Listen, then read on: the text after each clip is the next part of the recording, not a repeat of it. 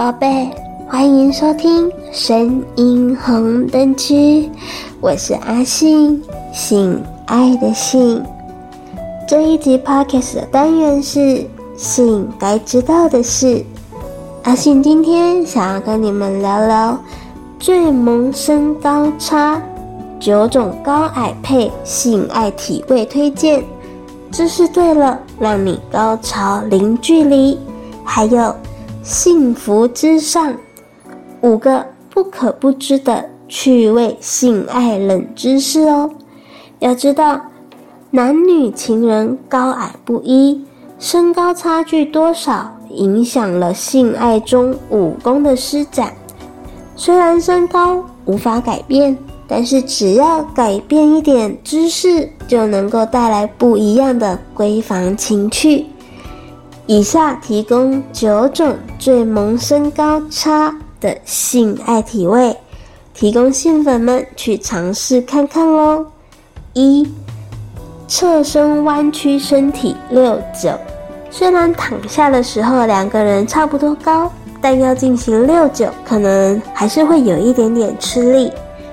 可以尝试侧身躺下，较高的一方弯曲身体。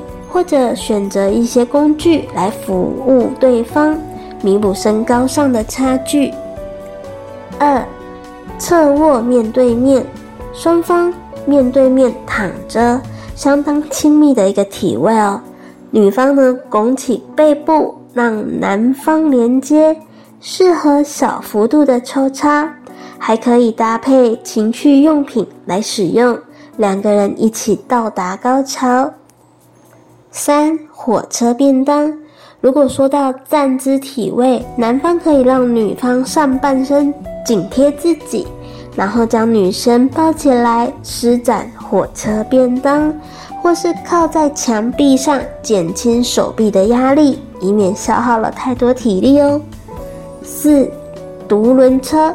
当男女身高差太多的时候，使用狗爬式通常需要。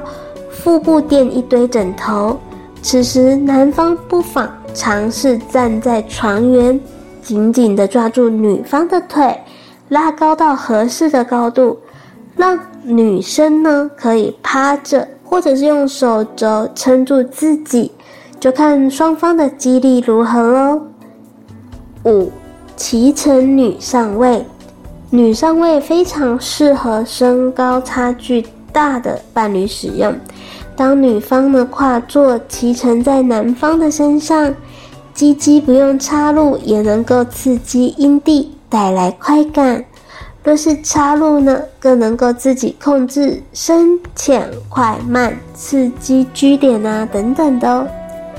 六，坐姿体位，亲密感十足的一个体位，在家中的沙发、躺椅、琉璃台、梳妆台等等。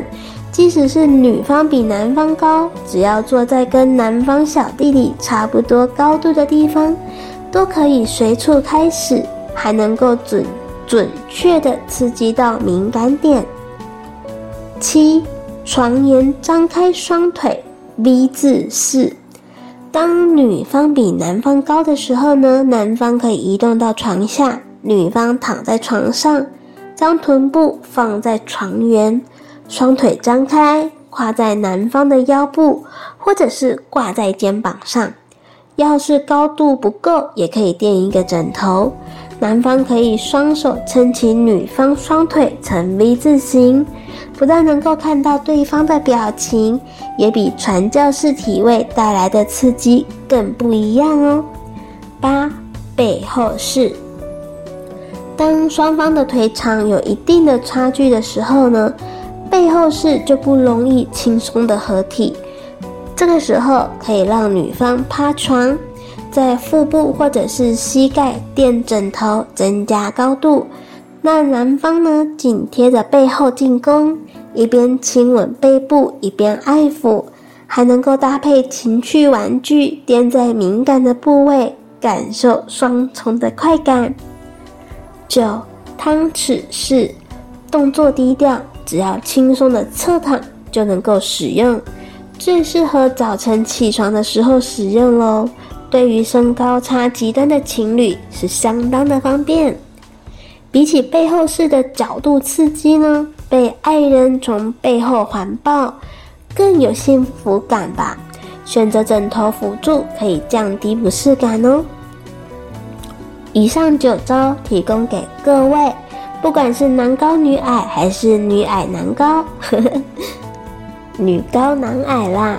相信只要勤于练习，略施小计。即使是身高的劣势，也会化为优势哦，享受到与众不同的性爱体验。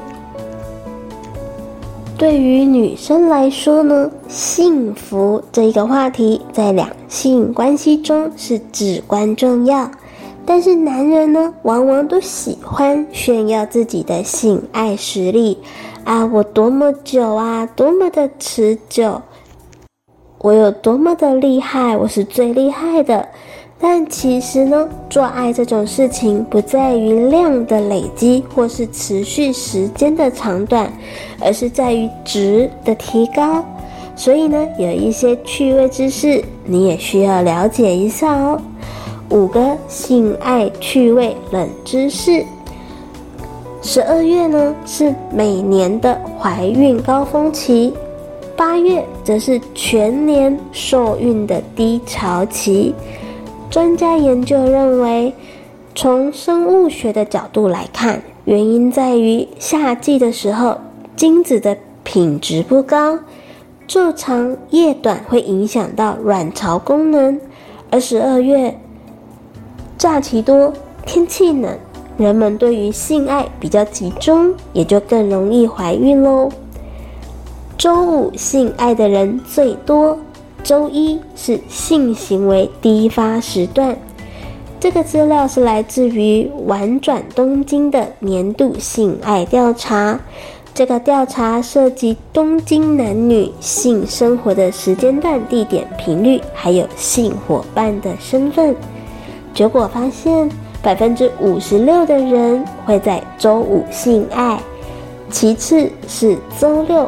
是百分之三十，之后分别是周四、周三、周日、周二，最后是周一。百分之八十三的人喜欢在雨天、阴天的时候亲热哦。美国一家保险套公司进行的大规模调查显示，在雨天，人们更容易产生亲热的欲望。彼此的感情也会变得更加密切。